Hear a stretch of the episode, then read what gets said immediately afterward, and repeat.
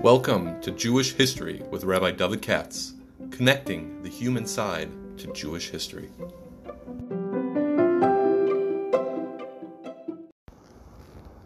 For sponsorship opportunities or to support this podcast, please visit our donate page at www.support.rabbidavidkatz.com. And uh, without any further ado, let's get right down to what we're talking about tonight, which is the uh, uh, sixth lecture of seven uh, about Simcha Asaf. I bet you most of you never heard of him. And uh, happens to be my favorite, my person, my, my, my favorite uh, historian. very interesting person. You don't have to like somebody to talk about him, but nevertheless, I've always found his, his biography very interesting, especially here's a person you'll see by the time we're finished, never went to school, never went to elementary school, never went to high school, certainly never went to college, and uh, was a full professor at Hebrew University, and a president and rector of the uh, university, uh, and beyond, member of the Israeli Supreme Court, uh, and each time they had to pass special laws to allow him in. So what I just described will never happen again, if you know anything about the university world. Um, so it's, it's, it's, very interesting. By way of putting in context, before the riots last, last uh, time, we talked about a secular Zionist historian, Yitzhak Baer, Fritz Baer, at uh, some length. This week we're talking about a religious Zionist. These two types of Zionism, right? Two types of Zionism. It's a movement that ain't around today, really. Okay, what I'm talking about. Uh, last week we considered a brilliant intellectual. Uh, that's Baer, emblematic, emblematic of, a, of a generation of, of thoughtful and even a spiritual secular Zionists who struggled without much success to understand Judaism and to discover a different Judaism that would provide them with an inner meaning and direction and spirituality. They're looking for an alternative, as, as I tried to explain. But tonight we deal with somebody quite different. A person who had no such issues at all. He lived a very different spiritual life, wasn't plagued by doubts or quests, and whose life was actually a rather seamless whole, I'm going to argue. Last week I took you to the world of uh, German Jewry and Judaism in the fin de siècle, in the period before the First World War, assaulted when the Jews were, as we tried to explain, by intellectual anti Semitism, by self doubt, clutching at Herzl's Zionism like a life raft, um, alienated from its own proud traditional religious traditions, but determined to discover a Jewish dignity that resonates in the modern world. This is what Herzl represented to that generation growing up in the late 1800s and early 1900s. It may seem funny today and all that, but but I don't think it does. Okay? And uh, this was the powerful attraction to alienated Jews of uh, Zionism in the utopian uh, years of over 100 years ago. Tonight we enter a very different place, uh, also in the fantasy, I call in the same period of time, in the early 1900s. Tonight we encounter the Russian Lithuanian shtetl. To be more accurate, uh, and I want to just make a, a, a word about this. Um, this hasn't yet hit the historians yet, but we don't. Only recently, let me let me think how to phrase this. Only recently has there, turned, has there occurred a country called Belarus. I know you know the map. So now there's a country called Belarus. But historically, there wasn't. And it's a territory. And when we talk about Russian Jews, there aren't any Russian Jews. Because Russia never allowed the Jews into Russia under Tsar's time, down to the First World War. You understand? Very, very few Jews could live in Moscow, St. Petersburg, and particularly beyond that. They just didn't want any, that's an old policy. And so, if you're talking about Russian Jews, no, as opposed to Polish Jews, you're actually talking about Belarusian Jews. Isn't it like my father, you know, from Minsk and places like Lubavitch.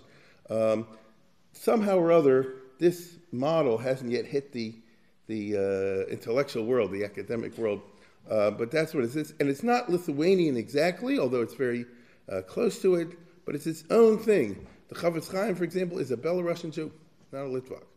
You understand? the Volozhin Yeshiva is actually a Belarusian yeshiva, and so start, start thinking in those terms. In about five or ten years, you'll start hearing more about that, I predict. Um, I think. There's a famous, it reminds me of a famous story at the end of the First World War, around 1920, 21, something like that. There, was, uh, there used to be all these, the First World War lasted four more years, from 1918 to 1922 in Eastern Europe. And uh, the Reds and the Whites and the Poles and the Lithuanians and this group of Ganovim and that group Petlura, but you know, all the Ukrainians, everybody ran around shooting, killing each other. And it really was like that. And at the end, I think in 21, I believe, there was a peace conference where they tried to work out the borders. So the foreign ministers all got together, the story goes, from uh, Soviet Union now, that's what it was, and Poland and Lithuania to work out the borders of those three territories. So the foreign ministers, they took the public photographs, but the actual work is done by the deputy foreign minister in each case, or their, their, their number two person, all of whom were Jewish. So the Soviet deputy, well, the Soviet foreign minister was Chicherin, but the guy under him was Adolf Yaffe, who was uh, Trotsky's right-hand man, uh, who had come out of a traditional background, but completely communized and all that. The Polish uh, legal expert at the foreign ministry was Vladimir Ashkenazi, who was a completely assimilated Jew. You had Jews like this in Poland in the 1800s that they never heard a word of Yiddish.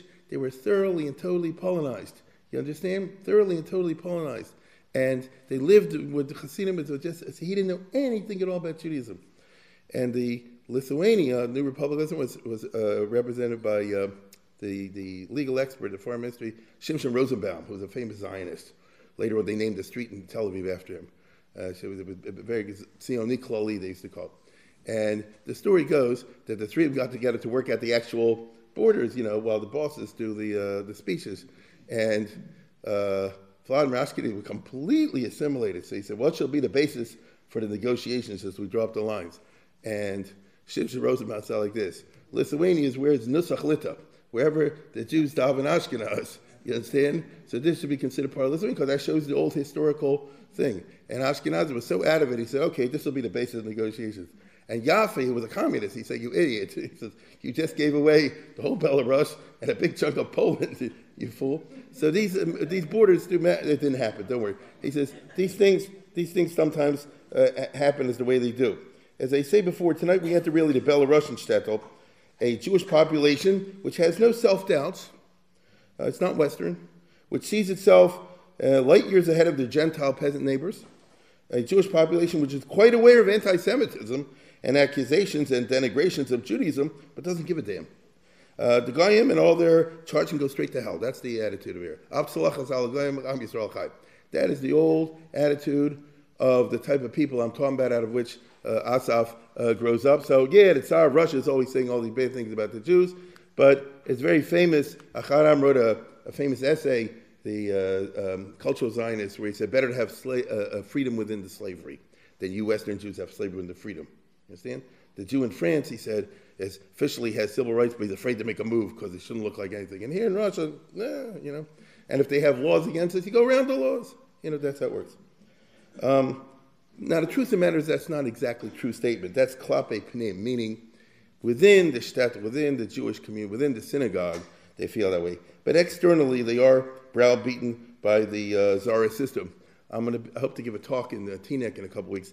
The Armelia Kaplan, who was the Talmud Muvag Alter Slobodka, and ends up being the head of the Hildesheimer Seminary, gives in 1919, drunk with the success of the Balfour Declaration, a hesped for Theodor Herzl in uh, Telzer Yeshiva. Okay, and it's quite a remarkable, uh, uh, quite a remarkable uh, hesped. Uh, don't read it before I'm finished in Teaneck. The uh, but the fact is, uh, no, he said like this. He says this is the first guy that got any kind of traction with the goyim.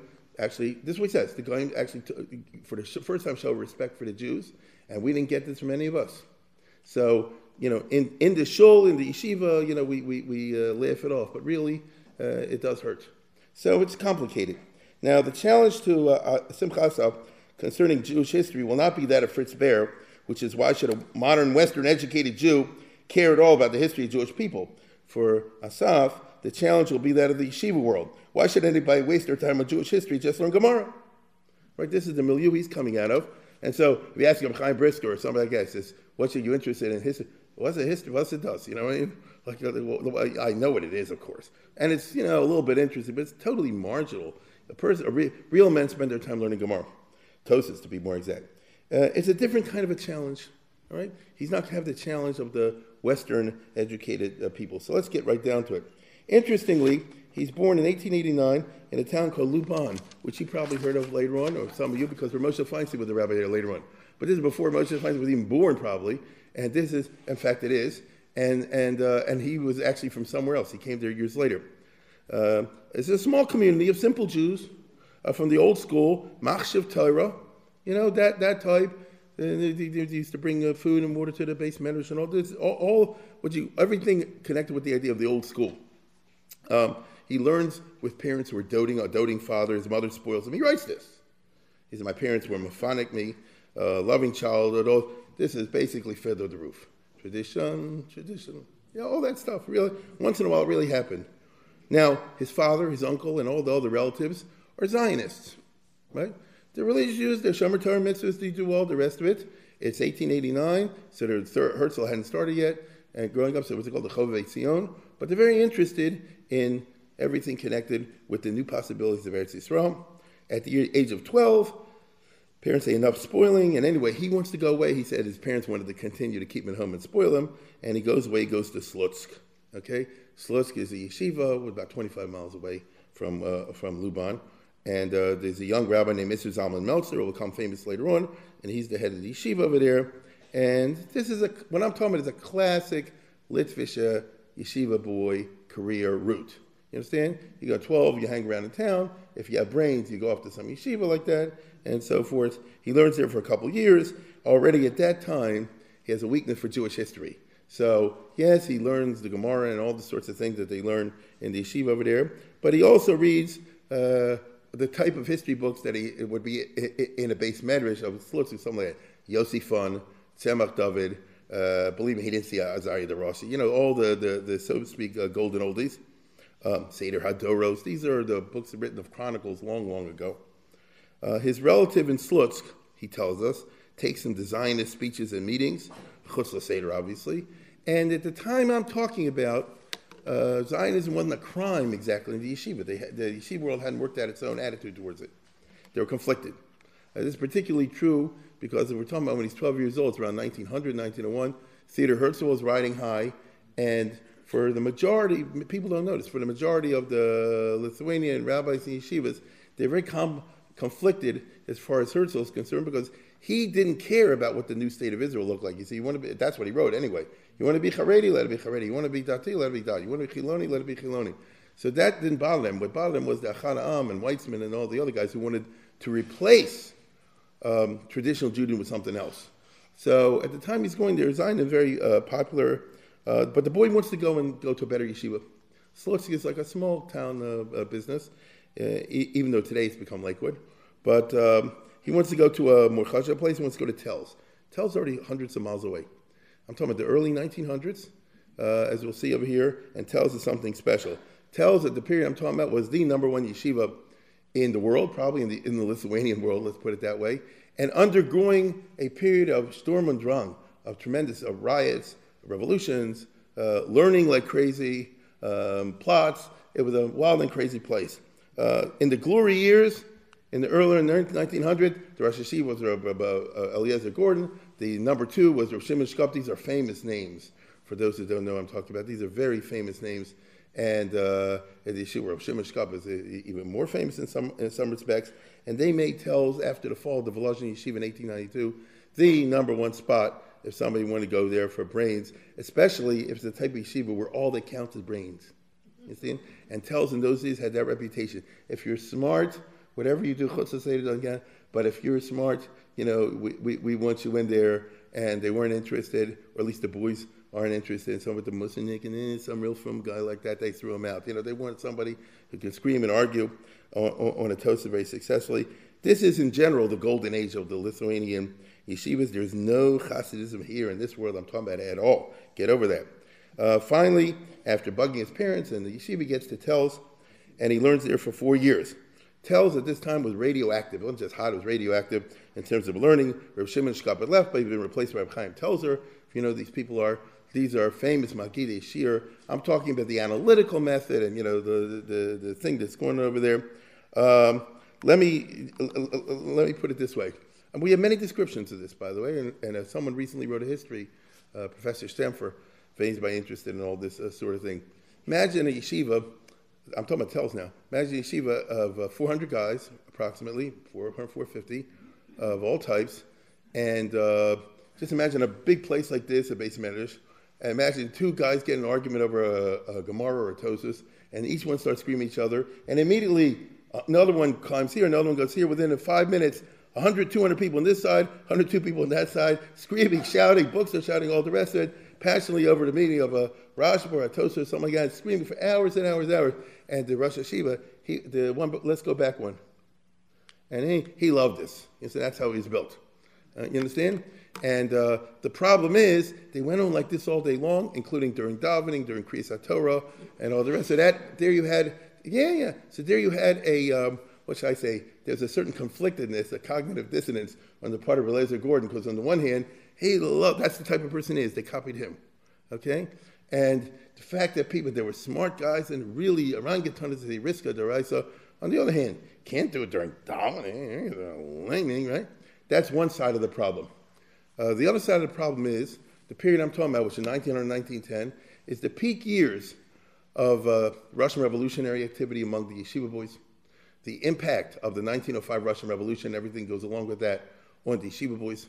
The fact that uh, the world was turning upside down all around them in the Russian Empire during these years. Every ism was attractive to different people. Someone for Zionism, one for socialism, one for communism, one for the Bund, and this, that, and the other. The argument is always that uh, you know this a, a, a, period of extreme utopianism in Russia. Okay, everybody dreamed that the revolution or the evolution, as they see it, is going to bring a, a paradise and end all human suffering and you know make the world uh, perfect. It's a little funny looking back in Putin's Russia today, but, but nevertheless, that's what they thought at that time. And um, in, a, in a very smart yeshiva like Telz, guys read the paper, uh, and the yeshiva at the time I'm talking about didn't stop them, and uh, they follow what's going on. Uh, the Ponevezher Rav uh, was there at this time. Uh, Yosef Kahaneman, uh, he was one of the big troublemakers. They asked him, I remember years ago in, in Israel, it's from a Haredi newspaper, they asked him like in the 60s, they said, who's the best speaker you ever heard? He thought he was going to say the Chofetz Chaim, somebody said Trotsky, he was amazing. okay? So Trotsky, among others, came to tell us he was Gaval. My father also heard Trotsky, so it was very good. The, uh, but I'm just trying to tell you, that ain't your typical, you know, Shiva Lane type situation. And uh, no, so, but, so what I'm trying to say is he goes to tell in a year of tremendous, fascinating intellectual turmoil, and the world's turning upside down. Um, the Rosh Hashivas were bothered by the fact that uh, too many boys are getting, uh, what's the right word, uh, carried off by this sort of thing. You get it? And there are many yeshivas, uh, Telz less than others, but there were many yeshivas in which 50%, 60% uh, of the boys, the best boys, went off for Alavad Zaras. You understand? This one became a socialist Zionist, this became a this Zionist, this became a Bundist, this became a communist, and all the rest of it. This, this, this is how it went. Um, there's even a famous joke or story they used to tell, uh, an apocryphal story, perhaps, perhaps not, in the 1920s at the Bund headquarters in Warsaw, which is a building like the Histadrut had, you know, one of these tall buildings with many floors. And a guy goes in to the top floor, and to the main guy, the head of the Bund, and he sees uh, a collector coming out from Yeshiva, you know, Mashallah coming out with a, with a receipt. And he says, You're giving to him. He said, Where are we supposed to get the next generation of Bund leaders? You understand? so, this is, but, but, you, you get what I'm saying. You, you understand? Telz was magnificently organized. They had a VOD for everything. It's really worthwhile. I mean, I don't want to get too off of this, or I'll never get on my topic. But it's a very remarkable place that he was in for, uh, for a couple of years. Um, but on the other hand, the, the uh, uh, and Rebbe Lazer Gordon was mamish uh, a character and a half uh, and Simchas writes about this at great length, by the way. You know, he has a whole wonderful, uh, as everything he writes is wonderful, um, essay about his years and, and Telz, uh, you know, the old guy, I just, I can't, I have to share this with you. He says, the older guys were, uh, you know, when you get old, you're not married yet, they get depressed, they come late to davening, they come late to learning. They, it's just natural to feel a certain depressed. This one's married, I'm not married, all the rest of it. As so Eliezer Gordon comes in the middle of the Seder and starts giving, he gives a club, everybody should listen, and he starts talking about Yaakov Avinu, right? And Yaakov Avinu, we know, um, spent 14 years in Shem Aver. And the Gemara says that, uh, you know, later on, in Lavan's time, he rested or something, but in Shem Aver for 14 years, uh, he didn't rest for a moment. He learned literally 24 7 for 14 years. And if you do your math, those who know the Gemara and Megillah will perhaps remember this at the end of the first paragraph. If you do your math, Yaakov was like 65, 66 years old this time, right? And so he says, Elter Bakar, right? He said, Yaakov was an old guy, wasn't married yet. And still it didn't stop him from putting 24 7 into learning and all the rest. And only he would come up with an idea, uh, with, with a line like that. So, anyway, uh, so Simchas eats this up. This is, this is what he wanted. He came to a place, it's like Camelot. You understand? You know, the, the, the learning is great, the, there are shivas well, this and that, every, everything's going uh, crazy. However, he also walks in at a moment when there's a civil war going on in Tel This is the one yeshiva that, was, that, that, that had riots and assassination attempts and beat ups and things like this. It didn't happen in any of the yeshivas. And the reason is because the, uh, the Rosh Yeshiva, uh, Gordon, uh, he was conflicted. If you want to get down to the, uh, what the heck, we'll just say the way it was. He said there was a Rosh Yeshiva and a son-in-law. The Yeshiva was Reliezer Gordon, his son was Yosef Bloch. Uh, Gordon was just a totally intellectual type person. If a guy was good in learning, he, he, he just fell in love with you, no matter what else you did. Uh, the son-in-law of Yosef Bloch was a Musarist.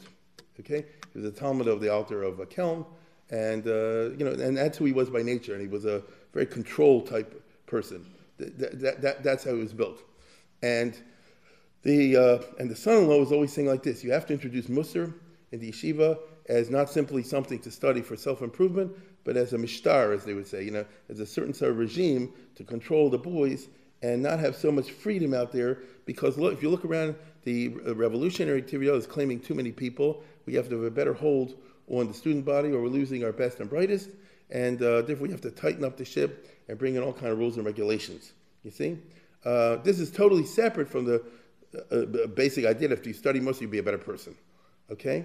Now, uh, the father-in-law was sort of he he'd been a student of Yisrael Salanter. It's a complicated story, but he wasn't built that way. But nevertheless, the son-in-law says it. And what they ended up doing was they said you have to bring in a mashkiach of the super Musa variety who will impose an iron uh, rule.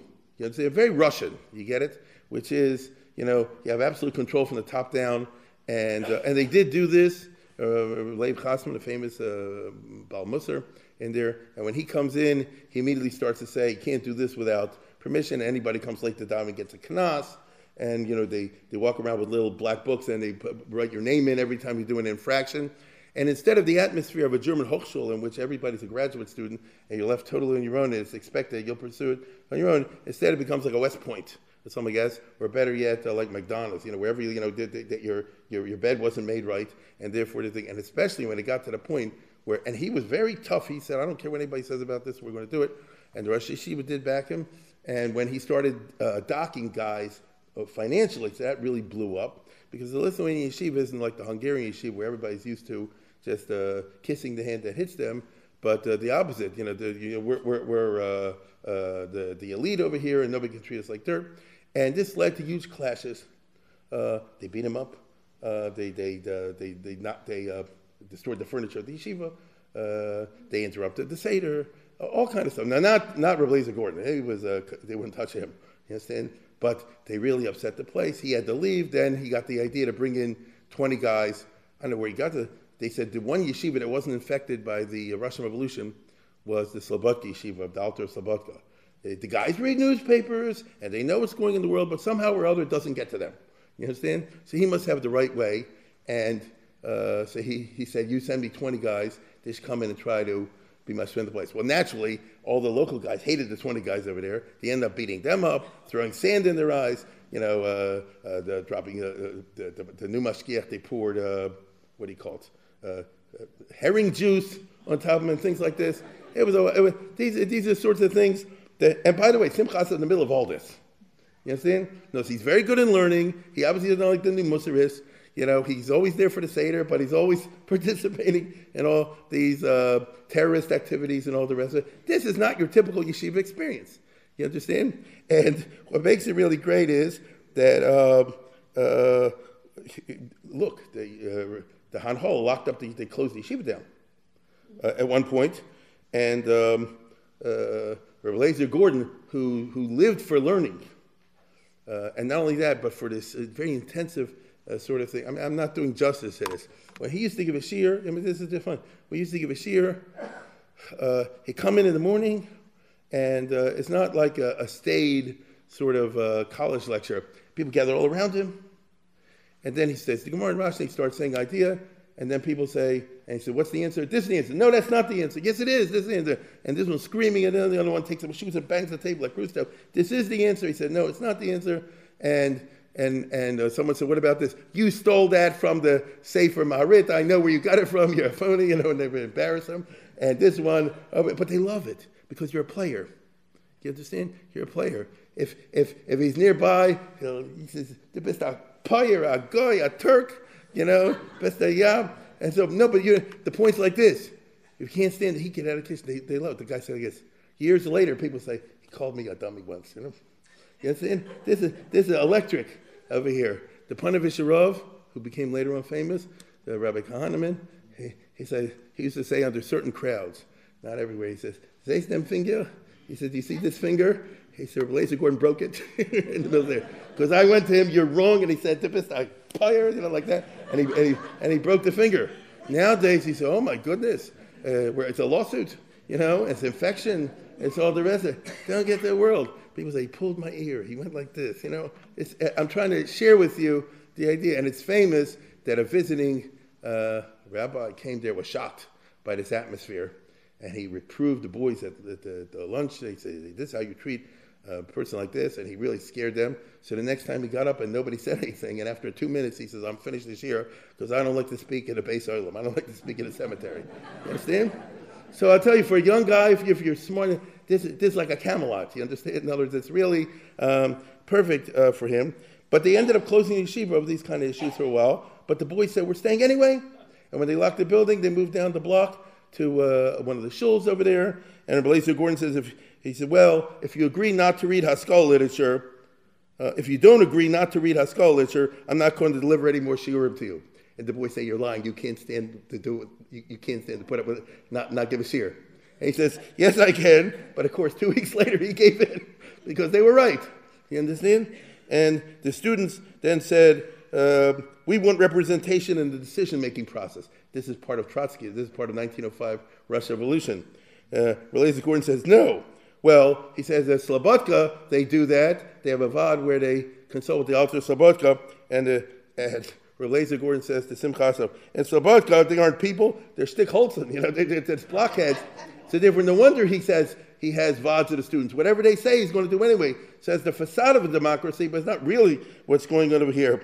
The Alter can control them. It Telz I have independent, strong-minded people. It's completely different. My, and anyway, it goes on like this. Now, while all this is going on, so the, uh, this is not the typical biography of a historian, what I'm describing to you. I didn't mention anything about university. I didn't mention anything about courses. I didn't mention which school and professor you came to, like Baer last week. None of that. It's a very different kind of atmosphere. And uh, uh, obviously, in this kind of uh, environment, everything depends on snitch system. You get it? That uh, in order to find out who's really behind the scenes, like the best guy in the shir could be a communist, literally. You understand? So he says, so, you know, so, the, so the mashkias all have, you know, uh, the, the, the, classic um, control and divide uh, methods. You find out which one in the chabura is the weakest character, and you work on him to tell on the others, and things like this. Now, while all this is going on, so I want you to understand what's happening over here. Simcha Asaf, like, like many others, he's there for davening, he's there for learning, he's very good in learning, but in the Chutzah Seder, for example, they had two, two and a half hours off in the afternoon. He says the Chutzah Seder, and in the nighttime, that he reads history, Haskalah, uh, Ivrit, and all this sort of thing. So Lazer Gordon calls him and he says, My snitch system Telz me that you're reading Haskalah and history and you're, give, you're addressing clandestine Zionist meetings on Friday nights and you're giving lectures, history lectures, which is killing attendance at the Learning Seder. You understand? Because it tells Friday night after, especially in winter, Friday night after dinner, you're supposed to go back and learn. Even though formally it's not a Seder, but that's what everybody's supposed to do. And then this guy started giving lectures um, at some clandestine location in the town, and too many boys are going, and we notice they're not here at the Seder. So Simcha says, they're guilty. He says, and then the Rosh Shiva says, I got a full report about your lectures. I, I understand there's no epicourses, but you know, we don't approve of all this sort of thing. Anyway, why didn't you ask me for permission? So Simcha says, if I would ask, would you give me permission? This is why I didn't ask. So Rabbi Lezer goes, a good result. right? But nevertheless, you shouldn't regret and all that. And if you do, you can turn it up Right? So Simcha said, either like it's either you trust me or you don't trust me. He said, I can tell you just one thing, Derech Amuna Bacharti, which is a pasuk in, in Mishlei.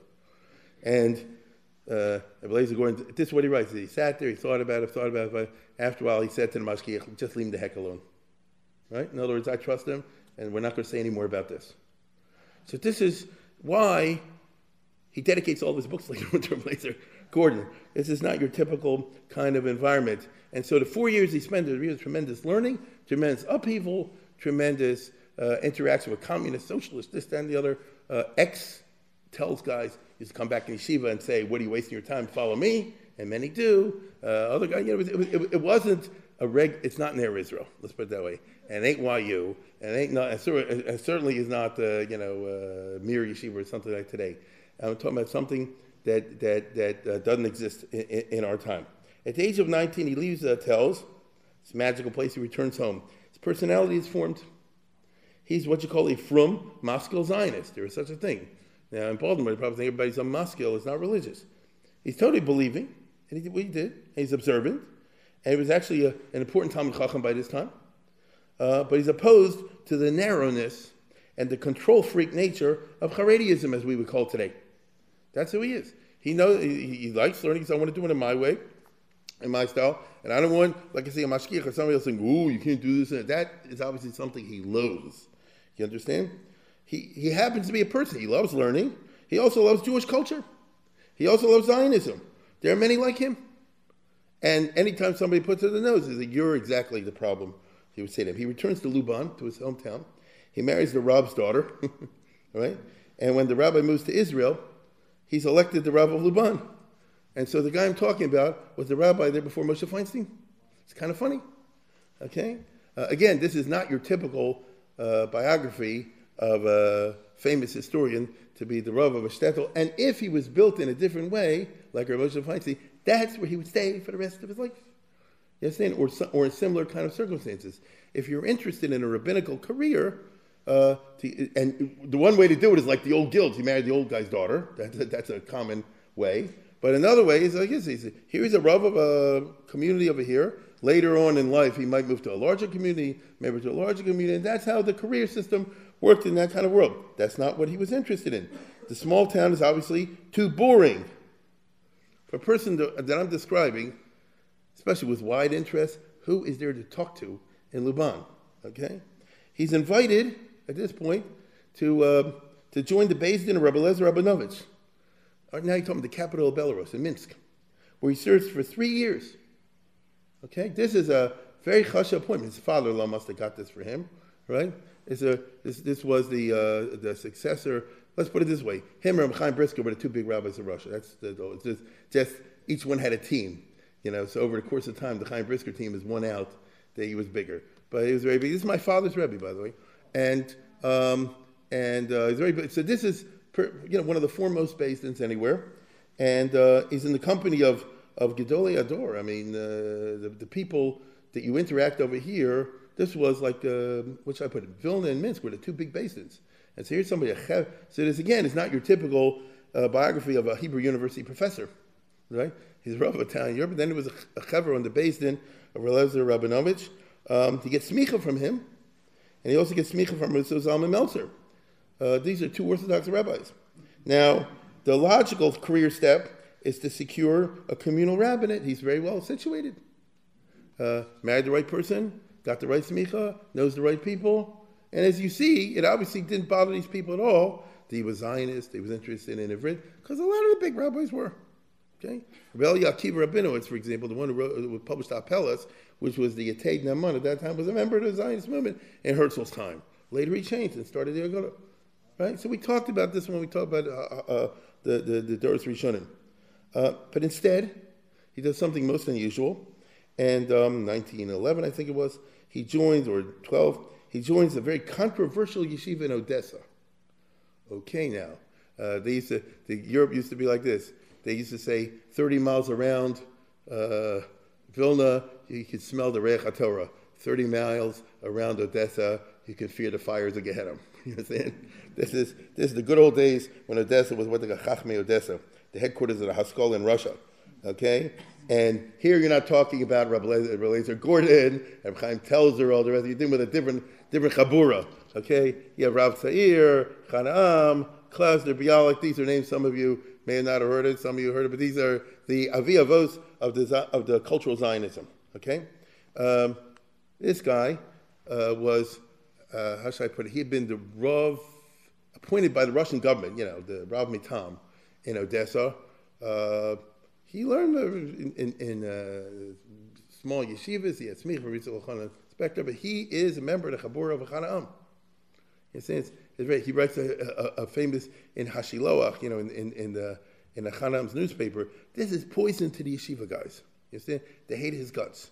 In fact, uh, um, he he they, he was a Moscow, and so the rich people liked that. And at one point, the rich Jews in St. Petersburg want to appoint him as the chief rabbi of the Jewish community of St. Petersburg. But at least they had enough there to ask Rabbi Eliezer Gordon, who was visiting at that time. He said, What do you think of Chernovitz? Oh, damn guy? You're not going to pick him. He ends up in, in, Odessa. The first thing he does, this is a tricky story. First thing he does, he makes an Eruv. Actually, no. He said, You don't need an Eruv. You can carry without an Eruv. If you, if you know the topography of, of Odessa, which is, which is very interesting, you know the topography of Odessa, that you see that the cliff goes this way and the harbor goes that way and the thing and the train line goes this way and different, you know, they, do so. Well, you know, Rabbi comes in, a special effort, and say you can carry on Shabbos. He said because of Arab. Yeah, right. So Chaim Brisker declared war on him, and um, and he got hundred signatures from famous rabbis that the Arab is no good, and this guy's a phony, should be thrown out. He sent out a bunch of letters. He got two haskamas from Orthodox rabbis who said that he's right, that the topography is correct. The name of the two Orthodox rabbis were the Or and the Rogatchover. so he published them in a, in a pamphlet called Trey Kameo. so it's, a, it's interesting times that we're dealing with over here. Uh, by the time Simcha Asaf shows up, he, he started um, what everybody dreamed of 100 years ago, which is the perfect yeshiva should have enough English and enough Hebrew. Shouldn't be too frum, shouldn't be insufficiently frum. Should be just Goldilocks. You understand? Everything should be just so. The yeshivas are too narrow. Uh, we'll have them also teach Russian, but we'll also teach Ivrit. But oh, but they'll also finish Shas, and then they'll also do this and all that. No, which, which, which is uh, which is uh, baloney. Um, but no, no, no. It, it, it, turned out to be baloney. But they were trying to. They were they were seeking, okay, a, a success, something that's never occurred. But people dreamed of it which, uh, and, and, tried it, and that was a successful Maskilic yeshiva. Such a thing has never happened. But it's been a desideratum uh, of, uh, of, of, certain types, and still is today. There's some places that are I don't want to get into politics now, but there's some places like that, but they're not successful either. Uh, because it's, it's, it's, it's, it's too interconflicted. And uh, just to get, Achad Ha'am was the one who came with the idea, He's the one who, be, who, who, founded the school. They got permission from the Russian government, but then the Russian government said to him, You never went to college, so we can't recognize you as the head of, a, of an actual school because they wanted this to be recognized as a theological institute that would get free from the draft. You see? And uh, the Russian government was too stupid to figure that this is something playing into their hands. So he left to go to Germany to um, get a PhD and, and, and, and uh, things like that to get some real grounding.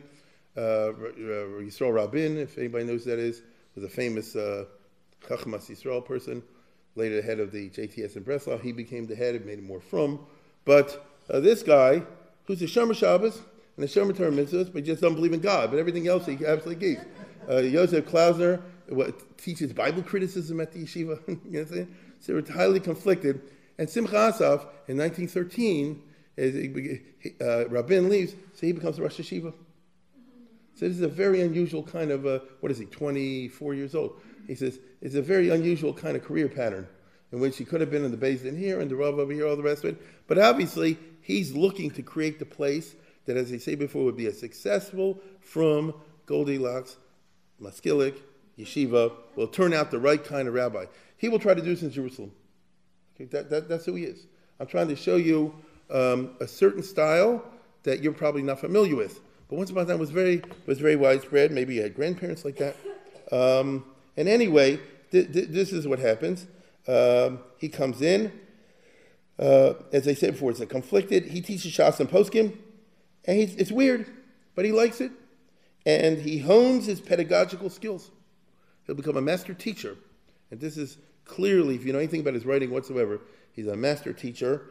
He acquires autodidactically a secular education. That's very hard to do. A lot of maskilim tried that like a plundered. Do you understand? It's, uh, it's very difficult to do. He's about the only one I know who gets it right. He reads up on law, finds out that since he's teaching Talmud, it has to do with law, so he wants to read up on Roman law, on Russian law, on English law, on American law, on French law. It's rather strange, right? You don't find too many people in Odessa in 1914 reading all these uh, sort of volumes.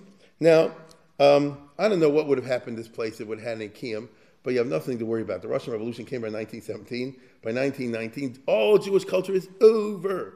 The Reds take over, they close everything down. Um, whoever doesn't leave gets shot, as you know. And so Asaf flees with his wife and kids to Paris for a year. And then he goes to Germany for a year. He's obviously looking for a job, but he has, as we would say today, zero credentials. What do you, you have? A, you have smicha from who? You know? So that doesn't mean anything. Um, so imagine a, a, um, a, type which is still around with us today. Uh, and that is someone who's very from the yeshiva world, who actually knows autodidactically a lot of uh, information, who really can write a better article than someone else. we know a few. And, um, and yet doesn't have a position because they don't have any kind of normal, as society regards education in, this track. He's looking for something. During these two years, and man, and he's already married and has a daughter. He goes to universities, he visits the great libraries, he looks up the manuscripts, he reads up on law.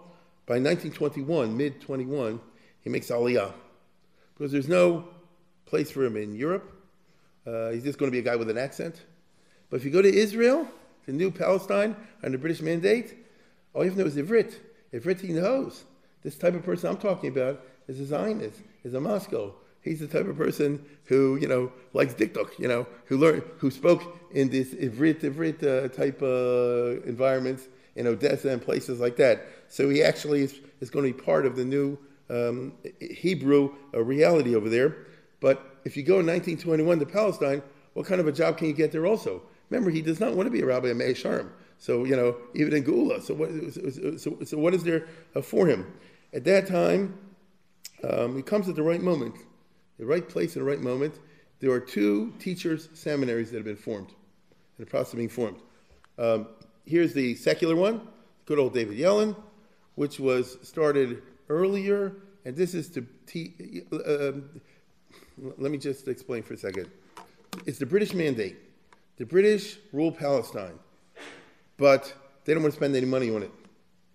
And one thing they're totally mavatar on is education, which was great for the Jews vis-a-vis the Palestinians. Uh, the British government spent no money on public schools. They expected each community to take care of its own. The Jews respond to this because we are people with education in our background and our blood by setting up an entire reshet, as you know, in fact, multiple uh, uh, uh, uh school networks, religious, not religious, uh, up to a university in the 1920s, and teachers' colleges in order to have professionals and this sort of thing. And the result is that the Yishuv will have secondary education on a, fair, on a surprisingly wide level. The Arabs do not do this. This is what, this is what put them behind us. This is the reason is the Jews in, in the Yishuv jumped ahead. Because in the 1920s, 30s, and 40s, there was almost no secondary schooling in the Arab sector in Palestine. There were, there were a few Christian schools uh, here and there that the, the Arabs would attend, especially the Christian Arabs, and a few more. But overall, for the population, there was a gigantic amount of illiteracy, and certainly uh, post sixth grade literacy was really absent from the community, that means society is going to be scientifically backwards. You understand? It's not going to be technologically behind. This is why Ben Gurion later on said we have a qualitative advantage. This, this, is the reason.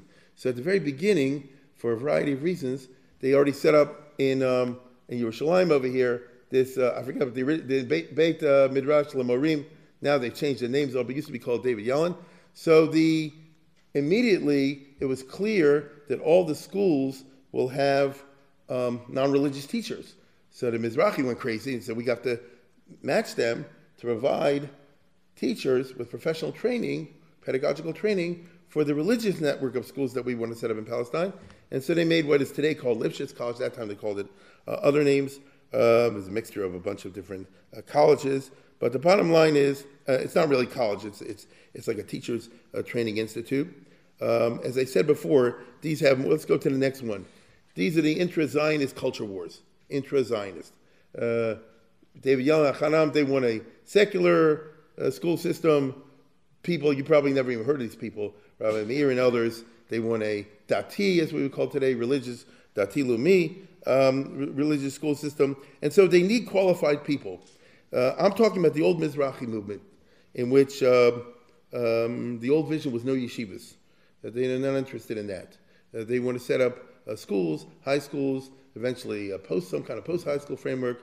this was their big mistake. They didn't get any yeshivas, and therefore the Haredim were the only ones that had the yeshivas and supplied the teachers later on for their high schools.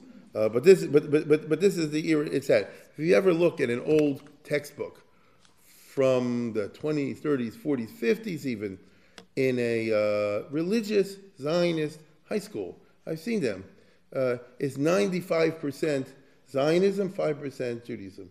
What I mean to say is, if you see a reader, you know, I've seen a reader, so it's Bialik, it's uh, you know, Tchernichovsky, this, that, and the other, and a little bit of something religious. It's, it's not what you imagine. They've changed now, but it's, it, it's not what you would imagine.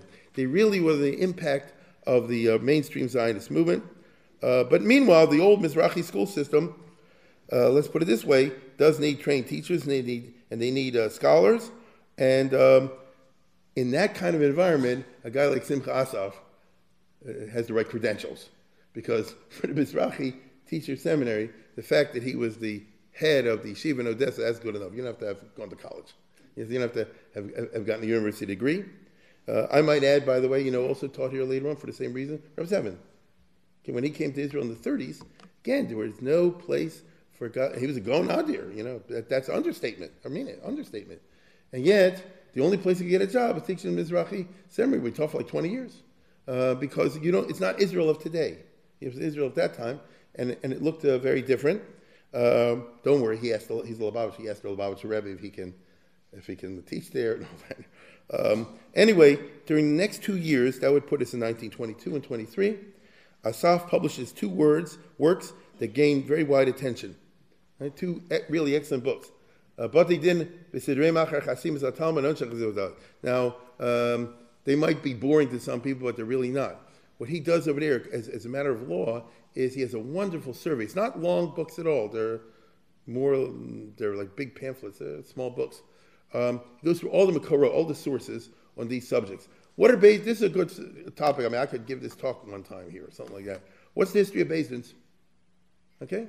Do you have one in Baltimore? Do you have one in Baltimore? What do they have in Europe? What do they really have in Europe? Don't tell me what you think. What they have. And what kind of system do they have in Lithuania? And what kind of system did they have in uh, Germany in, the, uh, in this, this period? What really happened in uh, Spain? I'll just give you an example. In Spain, the Dayanim are elected by the community all the time. You don't have that over here, you see? And in another country, they do it this way. And what was their competence? And where did they have appeals courts, higher courts you could appeal to where they didn't? Where did the government interfere? And it's very masudr. It's very nice to read. I, I can only, I'm not going to read it with you, but I can just tell you, I read this years ago. Was uh, it, it, really, uh, I loved it.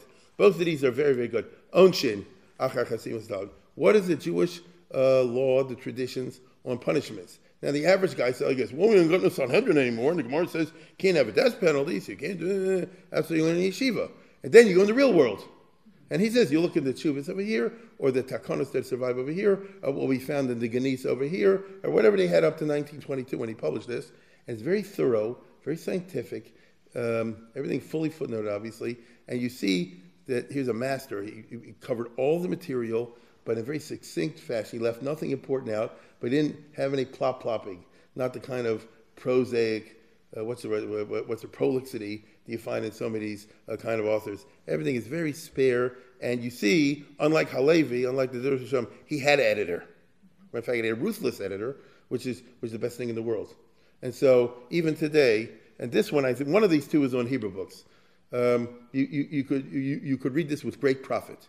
That, that's all I can tell you. You could read this with, it, it, it's really a wonderful work. At least that's my opinion. And um, so, what does this mean? Uh, this is first class stuff. And who is this guy? You know what? We never heard of him. Uh, he, he's not from a German university. He's not from any of those type of places. We usually think of where did he get this knowledge about all the uh, general history, because he, he, he, quotes Roman law in there and other things like that. Who is this dude? Asaf is in the right place at the right time. Many people, in the course of their careers, they're not. But he was. He's the right place at the right time because in 1922 23, when all this was coming out, that's Chaim Weizmann and, and, Einstein when they visit America to raise money for Hebrew University. Thank you very much. Okay? The great dream of the higher Zionism is to have an actual Hebrew university, which is not something that should be laughed at. The reason is in 1923, Jews are subject to quotas everywhere. And it only gets worse as the 20s and 30s goes on, especially once Hitler comes to power. You don't understand what it's like to be a Central or Eastern European Jew, and very often a Western European Jew, depending where you are, and you can't get into university. It just won't work. And so you might have to convert, you might have to uh, fake it out, you might change your name, or do what a lot of men end up doing, which is going to the, uh, uh, what shall I say, the Tijuana School of Medicine or something like that, you know, some third rate place, because, because, because what are you going to do?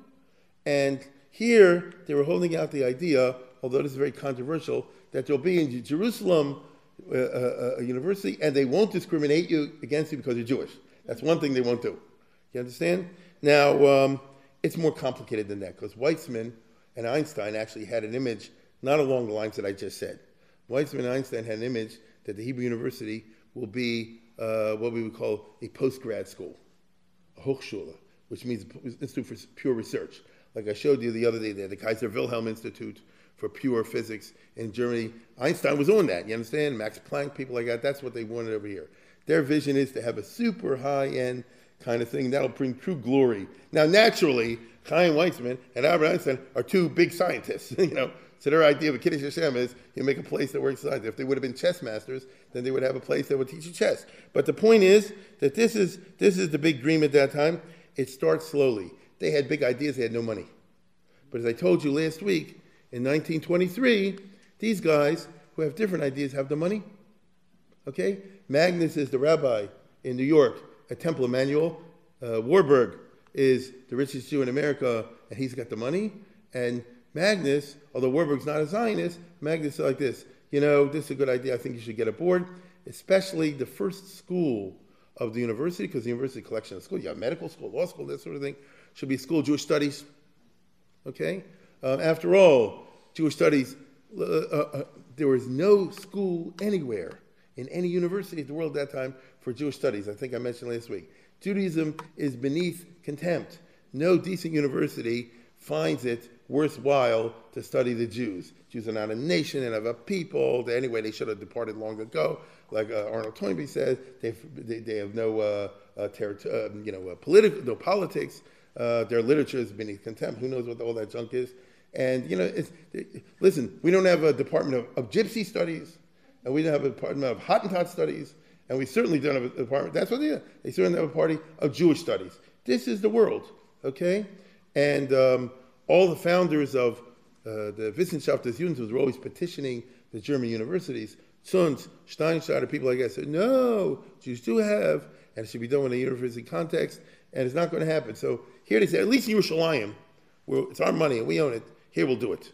And so this is a very chashav appointment, as I can say over here. And um, he gave a quarter of a million bucks in 1923. That was money. Okay, Warburg. That, that, that's how the Hebrew University started with that. He put as a condition that this guy should be president of the university, which the other guys regarded with horror. You understand? Because as I say, he just has some stupid Semitics degree when he was a reform rabbi in Germany. He wasn't a, a uh, sort of thing. And a few years later, I don't know if you know this, Weizmann and Einstein get divorced from the Hebrew University. You understand? They said that this is a piece of junk, this is not what we want, this is uh, totally off the derech. Weizmann, as you know, will make his own institute, won't he, in Rehovot? That, that, that's why. Anyhow, but that doesn't affect our hero.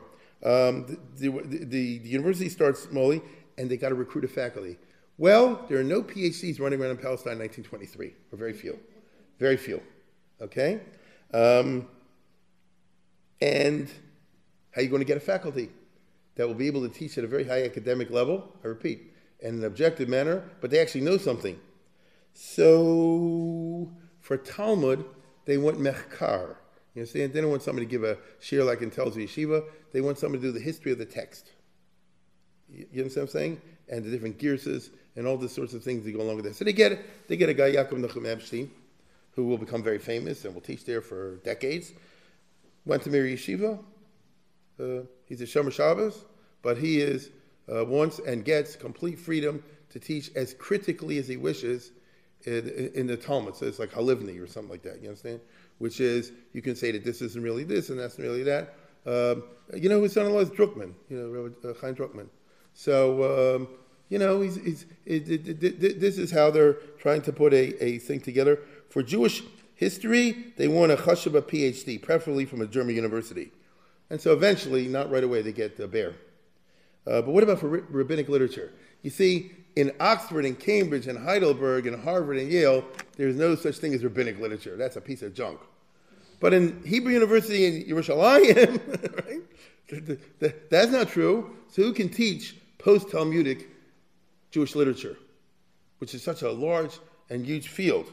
Um, where, where, where, are we going to get somebody like that? There's nobody out there. I mean, a guy like Baer was an Amharitz. 99% of the people who got PhDs in the university were Amharatzim. You understand? They, they, they, just don't know rabbinics. There are very, very few that you can do so. Where are you going to find it? Um, well, there's Asaf. He lives around the corner, right? Uh, he's as good as anybody. And so he gets a, an appointment at the very beginning of the Hebrew University to be the uh, Martze, you know, the, the lecturer in uh, Gaonic literature, Gaonica. The reason is because once upon a time, 100 years ago, uh, even though it's a boring topic to most people today, I can just take it from me. Gaonica and Gaonic literature was totally sexy in the academic world in the 1800s and the early 1900s. That's how it goes. This is, to a certain degree, the golden age of that. This is the area the yeshivas don't go into. talking about the Geniza in Cairo, the uh, collecting of all the um, articles that are published, fragments in different places. It's an area of Jewish history and rabbinical literature that 99% don't ever encounter. Because in Yeshiva, you learn the Gemara, the Rashi, Tosa, that's post-Gaonic, you know, and the other Rishonim. And uh, if you do Halacha, you basically do the Rambam, the Torah, and Shulchan. It's all like skips after uh, the Gaonim. It's just a lacuna. That's why uh, most of the people involved at this period, uh, by and large, were not religious, okay? but were but but had come from religious background, and um, uh, were able to use the kind of uh, yeshiva education in Lithuania that, that we're talking about over here, and then turn in an academic direction to do the kind of Hebrew diplomatics that I was talking about the Baer did last time, to be able to pick apart fragments of uh, texts written in a uh, funny Aramaic, and uh, usually it's only pieces, and you have to know the whole Talmud in order to know what they're talking about. It's quite a task. So Louis Ginzberg in New York, because he went to Tells Telz Buck himself, and uh, this guy taught at Hebrew College. Isn't that interesting? For a year. Jacob Mann. But he's also a Galiciana, really, who you know, runs away, goes to England, and gets a degree in Oxford. But his, his learning is really from Galicia. He ends up at the Hebrew Union College and, by reform, because there's no jobs. Right? So he, he ends up teaching for 20 some, he died young, 20 some years, and publishing very good material, but for, well, you know, who are his students? They don't understand. They can't read Hebrew. They've learned certainly not Aramaic. Uh, Gotan, perhaps you've heard of. This is the one guy that was from. We'll talk about him a little later. Benjamin Menashe Levin, who is a, like a Simcha Asaf. He also went to Telz, but somehow or other he eventually goes to Switzerland and goes to university and gets a PhD over there, and then falls in love with Doros Rishonim Halevi. Right? Becomes an acolyte of his, and then eventually moves to Palestine and also writes significantly on the uh, Gaonim. So my point is, you really got to be qualified to engage in this stuff, or else you have to work around your weaknesses, like Solomon Schechter does. He wasn't the biggest Talmud Chacham in the world, but he knew how to pick out the story that you find in the Gaonic literature that'll sound good in a, uh, in, in, a general audience. Simcha Asaf is the kind of guy we're talking about. Here's a guy who has acquired sound academic and scientific training on his own. Um, he certainly has the yeshiva background. He knows by the time we're talking about he's able to survey the totality of rabbinic literature. It's quite a statement I'm making. Shas and poskim, so to speak. Um, he will be able to do what you can't. There was no Google at that time. You can't say if you see this this fragment from Hai Gaon, is that in some Rishon somewhere? You know, how, does, the average person know it? And he knows how to do all that sort of thing. And so um, he publishes a lot on the Gaonic material in the next three decades. Uh, as I said before, he's a big Talmud Chacham, and his stuff is, in my opinion, sounder. Otherwise, I wouldn't be speaking about him tonight. His sounder than most of the others.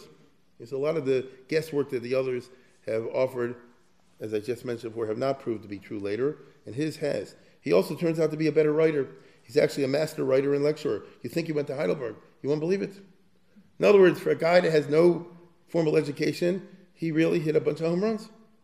And so he so eventually he rises the, the academic chain. He becomes assistant professor, full professor. It's not so easy. Okay, it's not so easy in, in this particular uh, field. As, as you can see over here, here's two of, of several of the works he does. For example, he's one of the few guys that can actually go to the Geniza in, in Cambridge, in the University of Cambridge, and um, actually understand all this stuff and put it together in a, a sound way. He publishes um, some of, in critical editions of some of the halachic works of the Gaonim. I don't get too technical over here. Just take it from me. It's pretty impressive. Um, he publishes, very famously, uh, Siddur of Rav Hai Gaon. Um, over here, which people have been talking about publishing for 100 years, but nobody was able to pull it off. When, uh, I mean, Rav Saadia Gaon, I'm sorry, the Siddur Saadia Gaon, which you probably don't even know exists, but is around, and it's, it's fascinating. Um, the brachas aren't exactly the way you imagine it, and uh, the davening isn't exactly. I remember he said He says all year, for example. You know, there's the long atakadosh and all kind of little things like that. Is a masterful uh, introduction by Simcha Asaf in, in, this sort of thing. I'm talking about the history now of prayer, of siddurs. This is uh, sounds boring to somebody, but it's not. The reason I haven't bracketed with Hirsch is because it turns out as he points out over here, Saadia Gaon ends up doing what, what, what Hirsch and a lot of people do, which is you take a bunch of different nusachs and try to make a nusach achid out of it. In his time, he's living in around the year 900, and so you have different nusachs running around for Jews in Babylonia in different places, in Eretz Yisrael in different places, in Syria in different places, and it's a it's a hodgepodge and a nightmare. And he's trying to create his own Hirsch when he made his show in Germany, and Rav Breuer when he did in Washington Heights. They took it from a lot of little communities because this set of Balabams is like this. I want to hear this piyut, you know. It's, it's not a shavuos if you leave this out. And the other one said you have to do eh, that way. And what's it, the narcissism of small differences, but it accommodates to it. I'm just trying to show you the sort of things he's been able to do successfully. He has this, uh, um, he never published his lectures on the Gaonic period, but after he died, they did. Mordechai Margolis uh, at the Hebrew University did. So that's uh, also very worthwhile. I first encountered this person from my sister, no less, when she went to Yavna a million years ago in Cleveland. So it's interesting. Yavna, the super frum but since but he went to Telz. you understand? And these are his lectures. They're wonderful, by the way, on as you can see over here in the Gaonic literature and their period. And um, what can I tell you? They're just very good. Talks about the Karaites, talk about the various issues of the Gaonim, and you've got to know a lot to put this together. You just have to take my take my word for it. It's a difficult era, but it's not to him. Once he gets on that, he also starts another thing, and uh, also it becomes very famous, and that's his famous, uh, perhaps his most famous work, that's Mekorot L'Tolda the Chinuch Israel, right? Which is the source book of um, sources, original um, uh, documents, anything having to do with, with Chinuch. You see, 100 years ago, today not so much, but 100 years ago, there was this big movement, Bialik and others started, Hanam, what's called Isuf and Kinus, which means, and the other, other cultures were doing it as well. And that means that you want to take a lot of the original sources and put them in edited editions and share them with the public. The idea being, don't hear about what somebody thinks about Yehuda Levi. Here's Yehuda Levi. Now, I'm not going to give you the hard part about Yehuda Levi because you can't handle it, but I'll give you the easy part of Yehuda Levi. And here's the original stuff from this guy and from that. You understand? So the most famous example I'm talking about is uh, is Bialik's uh, Sefer Agadah. Okay, but he's not, that's the only one in which he says I'll take from whole and Ein Yaakov, but also from Midrashim and all kind of places you probably never heard of Pesikta Kahana. And he puts it together. He translates the Ivrid, puts Nakudos in there, and um, it became very popular. Okay, Sefer Agadah. Uh, uh, now, by the way, Bialik wasn't frum Ravnitsky wasn't frum, but I remember years ago, long, long ago, when I used to visit Israel, I had some friends from the old school, the Mizrahi. You, you, you used to see this picture in their house, but they had a yarmulke one because because they uh, colored in the yarmulke. You know, could be olive, you know, because it's, it's regular. And it's it's it's a, a, new zone, but but that's not the only one. there are many, as I say, did over here. Perhaps you remember in New York or something, the Bala Otzris, uh, Eisenstein, who uh, used to boast Otzer Haggados, Otzer Vikuchim, Otzer, is that, is that the next one? Yeah. See, look at it, Otzer Masos. He, uh, they're around, but the average person doesn't. See, he puts in one volume all the Jewish Marco Polos. Benjamin of Tudela, the Copter of Afera, people like that. Um, here's the Haggadah with all the commentaries. Here's the debates, you know, the Ramban and Pablo Cristiani, plus all the others you never heard of. You, know, you understand? Uh, here is an encyclopedia that the guy put together on his own lonesome uh, a Moscow living in, in, in Manhattan. He wrote a Hebrew encyclopedia, and he got some major scholars in the world remarkable to participate in it. I remember Bacher was one of them and others. Uh, and he did, he did a one man show. And the idea, once again, is in the best maskilic sense to educate the public in a middle brow fashion, middle brow fashion, with acquainting them with their own history and their own sources. You get it? And so Asaf is the greatest of them all, and a leak by itself, in my opinion. And he says four volumes eventually. The Korat L'Tolas Chinuch Yisrael, which, which everybody should get if they're interested in anything like this at all. And, and um, what have Jewish, Jewish schools been like? Uh, have we had Jewish schools? Did they have grades? Was it for boys or girls? Don't tell me some junk. Do you know what really happened? You know, here's what it says in the sources. You understand? You tell me, for example, girls then went to school. What about this Rashba? What about these takonas that we have from this Italian city? What about this thing you have from Lithuania in the 1800s or the 1700s? What about this thing from the time of the Bali Tosos? Did they have limudi chol and limudi kosh? Did they not have that? Don't just shoot the bull read me from some newspaper kind of thing. This is what it has over here. This is what it has over here. So he's and, he, and he's really very good. What can I tell you? And it's it's, it's, it's a masterpiece. I remember picking this up years ago in Israel, and I was like really excited and it was like in the back of some store. Nobody wanted it. Uh, it's four volumes of this uh, sort of thing. There's a guy in Israel now, conservative, named Glick. And, and he's recently published this in a much bigger and wider edition. If you ever go to Israel or something like that, you can get it now in this new new edition. I can't follow this to tell you the truth because he changed a lot, but I know the old one very well. And uh, but this is a lot easier to read and it's updated. And he goes around. Excuse me. Asaf goes around the world, Ashkenaz, Sfard, eventually to Greece, to Persia, to Egypt, of course, and Yemen, and places like this. It's just, and, and, and, to be able to put it chronologically together and thematically together. And once again, you're just sharing the sources with helpful footnotes. It's actually a liberating experience. This is what they had in the idea of, of Isuf and Kinus. You want to liberate the public from being dependent on commentators, right? On some rabbi giving a speech somewhere, or God help us from a journalist. This is the lowest form on earth, you know what I'm saying? the, uh, you, why, be, why be stuck on them? Read it yourself. Okay? Now, today we call this the internet. Right? Uh, then that's, that's the effect of the internet.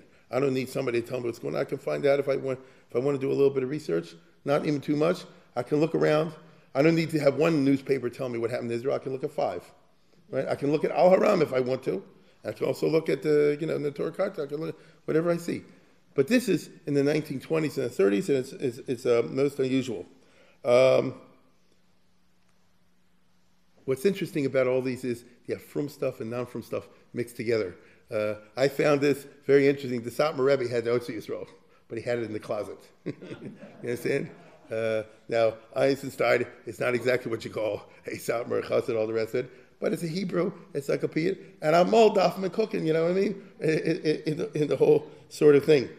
Um, anyway, as I said before, this is about empowerment and spreading knowledge among the Jewish masses. Let's go to the next one. The Jewish Encyclopedia America was an English attempt to do that. They ended up making encyclopedias in German and Russian and some other languages.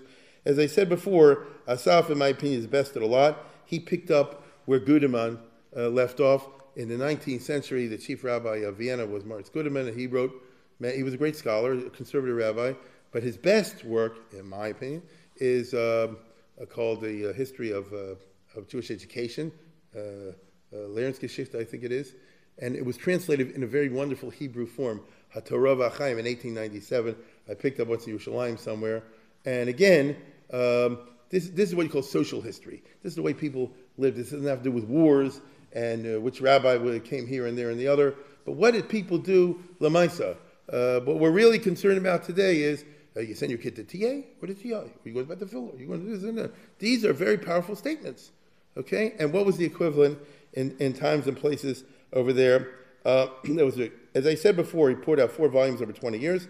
Um, then he published um, individual articles, which again he put together in two uh, uh, books. One's called B'Ohalei Yaakov, the other one's called Mecharim Misarot or something like that. Um, and again, I can just tell you, I've read them. I, I think they're wonderful. Uh, they, they've never been translated in English, but uh, they're um, uh, very well written. Well, I don't know how to explain it. They have everything in there, but they don't have extra. And he's just uh, uh, done with a wonderful um, spirit that's in, over there. What's really cute is in 1932, uh, everybody, you have serendipity. Three guys in three totally separate places wrote on the same topic. Okay? And it must have been because it was 1492. It's not too, it's not uh, 400 years. It's not 450 years. No, it's 440 years. Not 450 since 1492. That would make sense. But for some reason, in 440 years, they all decided after 1492 to write about the Marranos. Cecil Roth wrote a book, and he in Rothian style. I'll talk next week. History in of is like very exciting sort of thing for the JPS.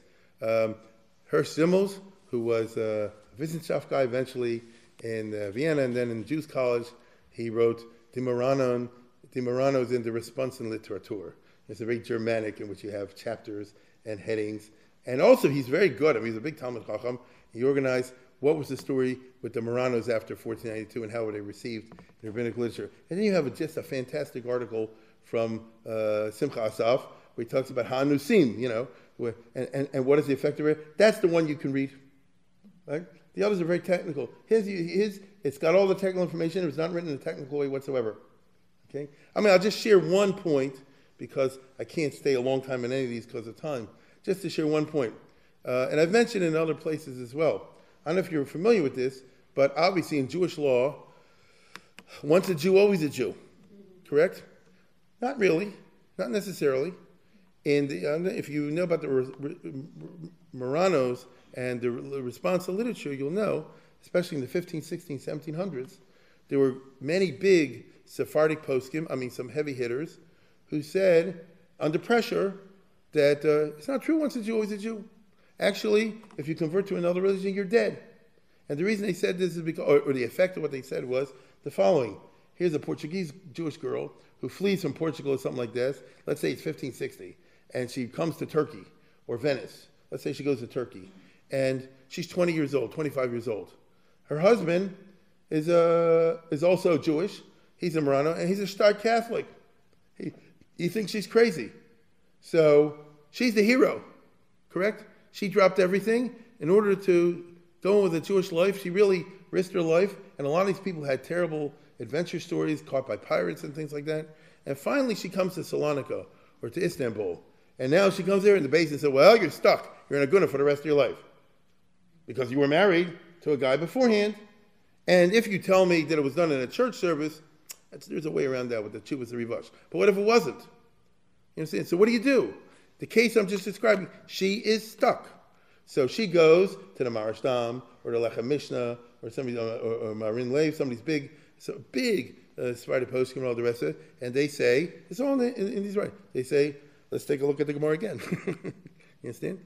And it turns out, without going into many details, that even though it says Yisrael Alpha Bishachati Yisraelu, doesn't necessarily mean what you think over here. And by the time they're finished, if this guy really converted uh, out of uh, sincere will to another religion, he's dead. The point is like this: you can get married, you don't need to get. This is very interesting sort of things. Now, I'm just trying to tell you that you know you'll find this very much in Simcha Asaf. You find it definitely in the other uh, guy Simcha. I mean, Cecil Roth doesn't know much about it, but um, it's the sort of thing that in, in which he uh, excelled in. He has a wonderful article about Egypt at the time of the Rambam, which again would be a great speech because since he was a Gaonic expert. He knows what Egypt like. Egypt was a uh, Lorna place, you know, very low cultural level. And when the Rambam came there, he was like really depressed because the Jews in Egypt are have all the uh, what shall I say, all the vices and none of the virtues of Jews. And uh, he describes it in great detail. I don't know if you noticed, the Jews were being tortured by a Jewish tyrant at the time the Rambam showed up, and he had to, um, what should I say, engage in all kind of intrigues to get this guy knocked out of office and killed. And they even wrote a Megillah to celebrate this. You understand? So I'm just trying to tell you, um, he has a wonderful article about slaves in the slave trade. Um, what do you know about slavery? You don't know anything about slavery slave trade. What is the history of Jews involved? Did they own slaves? Did they marry slaves? Did they have children by slaves? Did they did they do like the Gemara says? You know, you treat somebody like a shivcha kanainis and all this sort of thing. It's a very complicated story, very fascinating kind of story. Um, like other professors in Palestine, Asaf is politically engaged. In the period I'm talking about, in Hebrew University, these guys were not just uh, ivory uh, tower scholars. Uh, you know, Bergman and Martin Buber, and here's Magnes and Buber testifying against the establishment of a state of Israel in front of the Anglo American Commission of Inquiry in 1946. I said against that because they wanted a, a binational state. Um, uh, many of the most famous professors at Hebrew University left this by the standards of that time. They had organizations like the like like the uh, Brit Shalom, people like that. Now you had one, I'm aware of just one who was on the far right. That was Klausner. We said, well, our friend from the Bible criticism. He became the professor of Ivrit. In fact, when they appointed him, that's when Weizmann resigned. Um, now, uh, he's a Jabotinsky. In fact, he ran for president against Weizmann. Uh, he didn't win. Uh, he got one vote, but because Weizmann was a leftist. In 1949. And one of the professors is a macher in the, in the religious Zionist movement, and that is Asaf. You understand? He is a politically, he's a member of the VOD of this and the VOD of that. He's very actively engaged in the spread of religious Zionism, which was very moderate movement in, in, in those years. Um, it's not the Shtachim, it's not Gush Emunim, it's not people, uh, what do you call it, Bennett, and that sort of thing. It's, it's, the opposite. Let's go to the next one. These are the Mizrachis. This, there's uh, Meir Berlin, there's Rabbi Maimon, this is Gold. Uh, these people were always 100% backing Weizmann whatever he does, because they said, you know, give the guy room, he's got to deal with the British. If he has to make concessions, let it go. I would remind you, perhaps, you probably don't know this, when Herzl accepted Uganda, the Mizrahi voted for it. You understand? They say, oh, the religious Jews, all the rest of it. They say, listen, Herzl's doing the best he can. He's getting some traction out there. Let's go with this. It's not what you imagine. You know, the Mizrahi movement changed many years later, but not during the period that I'm talking about when Asaf was in there. He was actually a big wheel in the movement he was a representative of the Mizrahi in the Knesset. They used to have a Knesset before the Knesset. In the 20s, 30s, and 40s, when the Yishuv was there before the State of Israel, the Zionist um, groups had their own uh, parliament. Uh, the real power was with Ben Gurion, don't worry. But he said, but they had their own, they had their own parliament, and it was like a prepper. That's why they were able in 48 to move in seamlessly, because they already had the experience, they had the institutions. So they just took the old Knesset and then turned it into the, into the new one. Uh, he's actually, Asaf turns him to be one of the top speakers because he was a great orator. This is what he picked up in Telz. He's a great orator. He starts a radio shiur in Palestine already, which he delivered until his death, like Rabbi Teitz did. And, and, and no, not a Daf Yomi, but you know, a Gemara Yomi, all the rest of it. And he has his groupies. It's really funny, like Nechama Leibowitz did. Remember, they used to write her from all over the place with questions. Asaf gets questions from all over the place, including from Fabrenta left wingers and all the rest of it, from some kibbutz up in the north. They said, You said this and this in Baba Kama, but this is wrong. Because when I was yeshiva, we learned it this and this way. It's a wonderful, somebody has to put those things, somebody things put together. I put Rabbi Bach up there because, uh, who was the first rabbi in this show that I'm speaking now, because he was a Telzer. He was also a tremendous Baal Masber. If anybody's old enough now to remember. In my opinion, he was the best Baal Masber I heard uh, to be able to explain a Gemara, Tosus, and all those uh, very well, this was a Asaf's skill. And therefore, he had a popular Gemara class on the whatever it was, under the British, it was the Palestine radio, and then it was on the Israeli radio. At Hebrew University, he dreams of making a rabbinical seminary. Okay? There's a whole big article on this now. Uh, at various times in the 20s and the 30s, um, they wanted, there was a big push among, among many, it was also opposed by many, that they should have connected with the Hebrew University a rabbinical school. Okay? Now, obviously, it'll be Yeshiva of Odessa. That's, he's try, trying to reproduce over here. But, excuse me, it's Yerushalayim. Things are different. It'll be in there. It's actually quite uh, fascinating. Graduates would be like in Germany, rabbis with PhDs, 40 Yishuv of Israel. You understand? He wants educated rabbanim for Israel, except that it won't be in Germany or some other foreign culture, will always have some kind of inferiority complex vis-a-vis the local ethnic culture. Um, he, in other words, uh, he doesn't want this. Here's the chief rabbi of England and the chief rabbi of France. You can tell by the way that they're dressed that they're trying to ape They, look, they actually look funny. He said, that's not what we want. The rabbi doctor model in Europe didn't work out well because they had to kiss up to the other culture. It wasn't real. But here in Eretz Yisrael, it'll be different. Okay? And it's just an interesting uh, kind of model. Um, as I said before, it's a maskilic ideal. Um, here in Eretz Yisrael, they'll be educated, fully Jewish, they'll be Orthodox, but modern, moderate, and familiar with Wissenschaft. Um, obviously, in his idea, the ideal rabbi will be a Baki, B'Shas, a Poskim, and also a Baki in a Historia. That's what it'll be, which doesn't hurt you. Um, such a rabbi would be both learned as well as intellectually sophisticated. And that is an old idea. This goes back to Naftali Wessely, uh, who wanted to reform the education in the 1780s, and Divrei Shalom V'Emes and all the rest of it, and uh, produce the type of person who'll be a, definitely a Talmud Chacham and all the rest of it, but also know, as you would say, Western uh, culture and in there. It's an idea and an ideal that can flourish in the gray area that existed and to a small extent exists in Israel today, but not in Chutz La'aretz. And here, here's something very interesting. There never developed in Israel a conservative Jewish movement. I know they got one, but they never really, especially in those years, never really developed. Be, now listen closely to what I'm saying. Because you didn't have the denominationalism that developed in America, in Israel, so the result was you had a gray area in which there were a lot of people that they were uh, that somewhere else would be considered conservative rabbis, but you know, in Israel, they're just in the left wing of the Orthodox or something like that, like Saul Lieberman, for example, who was an Orthodox rabbi, and uh, Professor Cassuto, who is a total Shomer Shabbos, total mitzvahs, and was a very passionately religious Jew, but he's committed to coming up with a um, acceptable version of the documentary hypothesis, which means he believes in Bible criticism, but he wants to show that it's not really, you know, other people, meaning ideas that in the yeshiva world, in the Hirschian world, would be out of uh, uh, agreement, and yet, nevertheless, they don't control the whole world. There was a whole zone of people who were what you call moderately orthodox. And they said, if you believe in the Torah, basically, the, the details, even the Rishonim argue about details. You see, if you believe in Torah Sinai, basically how they work out, you know, whether it's a, you know this criticism or that criticism, it's okay. It's maybe it's for me, maybe it's not for me, but you can give the guy an aliyah. You understand? You can count for a minyan. He is part of our world, and these guys flourished in the Mizrahi uh, movement. That, that, that's what it was. This doesn't exist uh, today, but it did then. Uh, the Hebrew University Rabbinical Seminary is really pushed by a variety of actors, especially in the 1930s. Schocken, the millionaire, wanted to do it because he wanted to start conservative Judaism. Like that's his point. Uh, Asaf wants to do it for his reason, and then Professor Shmuel Klein, who was a from rabbi from Hungary, went to the Hildesheimer Seminary, became the geography professor, uh, important one, the first geography professor in Hebrew University. Okay, uh, I mean he's he was he was a rav in Hungarian Kehillah for 20 years before he came to Israel and became a professor at Hebrew University. They, so they're dreaming of perfect YU, I guess you'd say. He's dreaming of JTS. Uh, between one and the other, it didn't happen. Let's put it that way. It, it, it, it wasn't, it wasn't going to happen. Um, there's opposition from the left.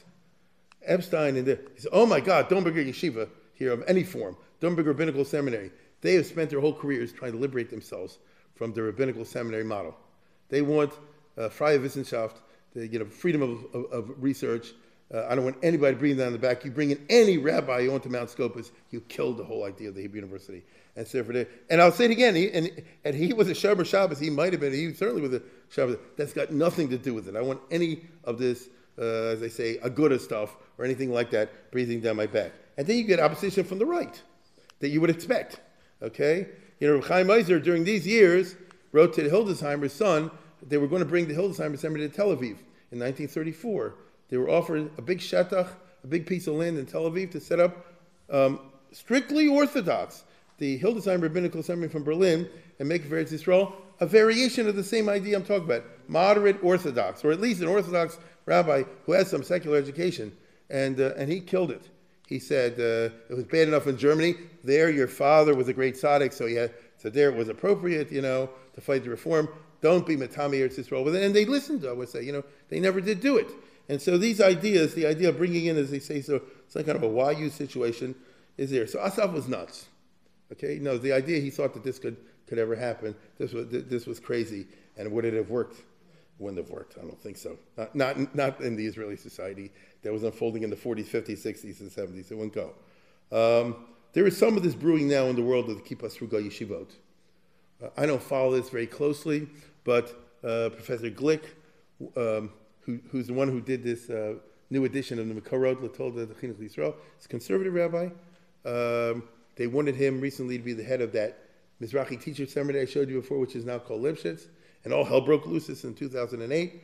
It was a big battles within the Dati Kippah Sruga movement, and they didn't get it. You understand? And so the left winger said that he was lynched, and the right winger said, How could you even bring a, a conservative rabbi, Apikaris, into a Mizrahi uh, area? These, um, uh, what should I say, uh, tensions simmer within that particular uh, world, which is uh, just an interesting sort of thing over here.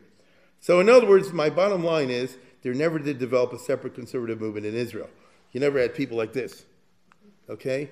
Uh, now, he bankrolled the whole thing and turned America into a denomination. There was no rich guy in, in, in Palestine who ever succeeded in doing, in doing anything like that. It, it just didn't happen. By the 1940s, Asaf had, by the time you get to the War of Independence, Asaf had risen to be the rector of the Hebrew University. Okay, that's the top academic job during War of Independence. Uh, Hebrew University, perhaps you know, some of you know, was uh, in the war zone.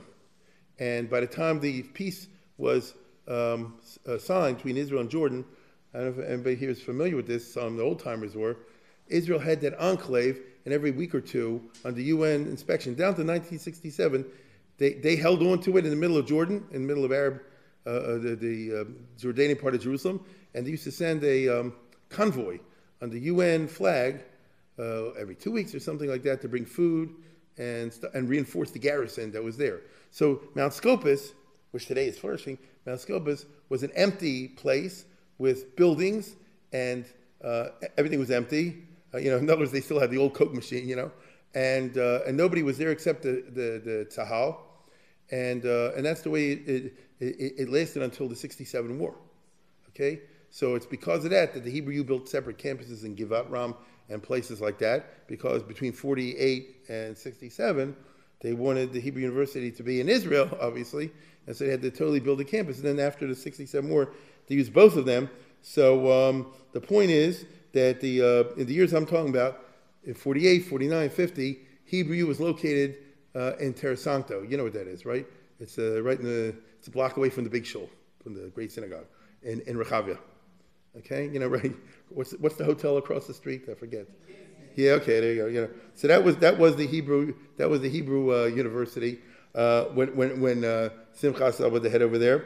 Now, I have to introduce another aspect. Getting near the end. In 48, Israel establishes the Supreme Court. Uh, you have a parliament, you have a president, and all that. But you have a Supreme Court. Um, the Supreme Court in Israel is not like the American Supreme Court. The lawyers actually, and the Justice Ministry and the other judges, they appoint the judges. It's like a very complicated system. It's not like over here that the president just makes a political appointment and the Senate either votes it up or down. Uh, it doesn't work like that in Israel, for better or for worse, but that's what it is. And so when they set up their first uh, Supreme Court, which I think was nine judges, so uh, the, the Germans were in charge of this, uh, Rosenbluth and people like that, and they wanted very exact uh, criteria. So a person can only qualify He's been a judge. He has a graduate degree from a law school, recognized law school, or has preferably a, a German or a continental law school, and uh, has this and this and this. On the other hand, Ben Gurion wanted that, um, how should I put it, that the Israeli Supreme Court should get traction. This is a very tricky business. After all, for a frum Jew, what the heck is the Supreme Court of Israel? They're not religious. The law they made are man made laws. This is not uh, God's law uh, the heck with it. You know, why should I have any any uh, respect for them whatsoever? On the contrary, the person's a Machal Shabbos and he tells me this is the chok. You see? So the Aguda, well, forget it. But the Mizrahi, on the other hand, they wanted, and they do, to have some kind of connection and respect uh, for, for, the, for the secular laws of Israel. It has to be, has to be a Supreme Court for the purpose of keeping law and order in the country. It has to be some, uh, bring order out of chaos, so to speak. And uh, the end of the story, they say is, we have to have one black guy on the, on the court. Okay? Uh, one religious guy in the court. And so who's the religious guy going to be in the court? Well, Asaf. Of course, he's written the books on, on, on law, and he's actually, actually knows law better than the law professors. On the other hand, they had written the law that only someone with a degree. The guy never went to college. So they actually passed the Simcha Asaf law. You understand? In 1948, in which they said, um, as you can see, you have to be a member of a Supreme Court or a very distinguished juridical scholar, Mishpatai Mufak. That's called the Asaf law, to allow him to get on there. So here's a guy who had a big life hitting around the age of 60. He was a full professor, he was a rector, he was a, a, a judge in the Supreme Court. He was, uh, well, I guess he didn't serve in the Knesset then. Uh, he does that uh, radio show. I mean, it's a plus for publishing material. It's, it's, it's, it's quite interesting. And I'm not a legal expert, but from what I understand, he was considered a very distinguished jurist. They're still using his things. Some they call him like Cardozo. You know, still they still quote a lot of his uh, rulings, and uh, he's the first one who tried to bring what they call the Mishpat Ivri, which means in Israel, for those that follow this, like Menachem Elon, that uh, you know the state of Israel even today uses a hodgepodge of laws. I'm sure everybody knows that. There's a Turkish law, there's an Anglo-Saxon law, a certain amount of continental law, then there's the Israeli legislation itself, and it's kind of uh, mixed up. The one thing they don't have is Jewish law. Okay, they have law from the Talmud and places like that, and but now they do. And uh, he's the one with his knowledge that when he wrote a Supreme Court decision, and he wrote a fair number of them, by the way. Uh, so he does, of course, bring in all the necessary and appropriate secular stuff. But if he can bring in anything from the Talmud or, the, uh, or, or, someplace like that in an appropriate fashion, again, in an, if it fits the appropriate fashion, then he did do so, and he became the dream model of people like Menachem Elon and others that they wanted to uh, follow in his footsteps. Um, he died suddenly in October of 1953. He was only 64 years old. Okay, so he didn't have a long life. And um, I speak about him tonight because he's one of a kind. What I described, he left no successors. Okay, there was no nobody who uh, followed him that was like him. There could, couldn't be. You'd have to have lived his life to have his qualifications. In Asaf, the Haskalah worked. Not by anybody else, but by Asaf it worked. Where do you find an autodidact who can transform himself into a successful academic and get acceptance? But because of his unique background in Telz and in the Haskalah, he was able to do what other historians, other historians, I say, could not do, which was combine a thorough knowledge of Judaism. From and not from, okay? I mean, he was a big expert on the Karaites, for example. He has a wonderful article about that. Uh, Karaites aren't what most of you think. Uh, he can combine all a thorough knowledge of Judaism from and not from with a thorough mastery of academic historical methodology. No one else from his contemporaries and predecessors could match that. That's a, quite a statement I just made. No one from his contemporaries and predecessors could, could, could, could match that. In addition to that, he had a very warm Jewish spirit. You can see it by anything you write. It's objective and loving at the same time. It permeates most of his writings. Most other historians, then and now, right, with that cold, analytical feeling uh, because if you don't put in that objective distance, then you feel you don't get any, any um, what shall I say, traction from your colleagues. Um, and it's for this reason, in my humble opinion, that his writings hold out today the way many others don't. There aren't too many people today in 21st century whose, whose books are being republished in new form. In fact, uh, not Epstein, not anybody from the 19th century. I mean, I, I, I, I can't think of it. It's interesting, isn't it? It's old-fashioned stuff. His, a lot of his stuff is not old-fashioned, meaning it still holds out. And that's uh, quite a statement I just made. Um, and um, next week will be our final week. I'm going to deal with one other historian, a very different type, but at least who wrote with a very warm feeling.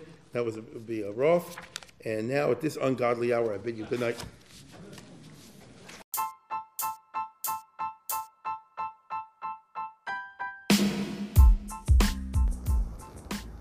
For sponsorship opportunities or to support this podcast, please visit our donate page at www.support.rabbidavidkatz.com.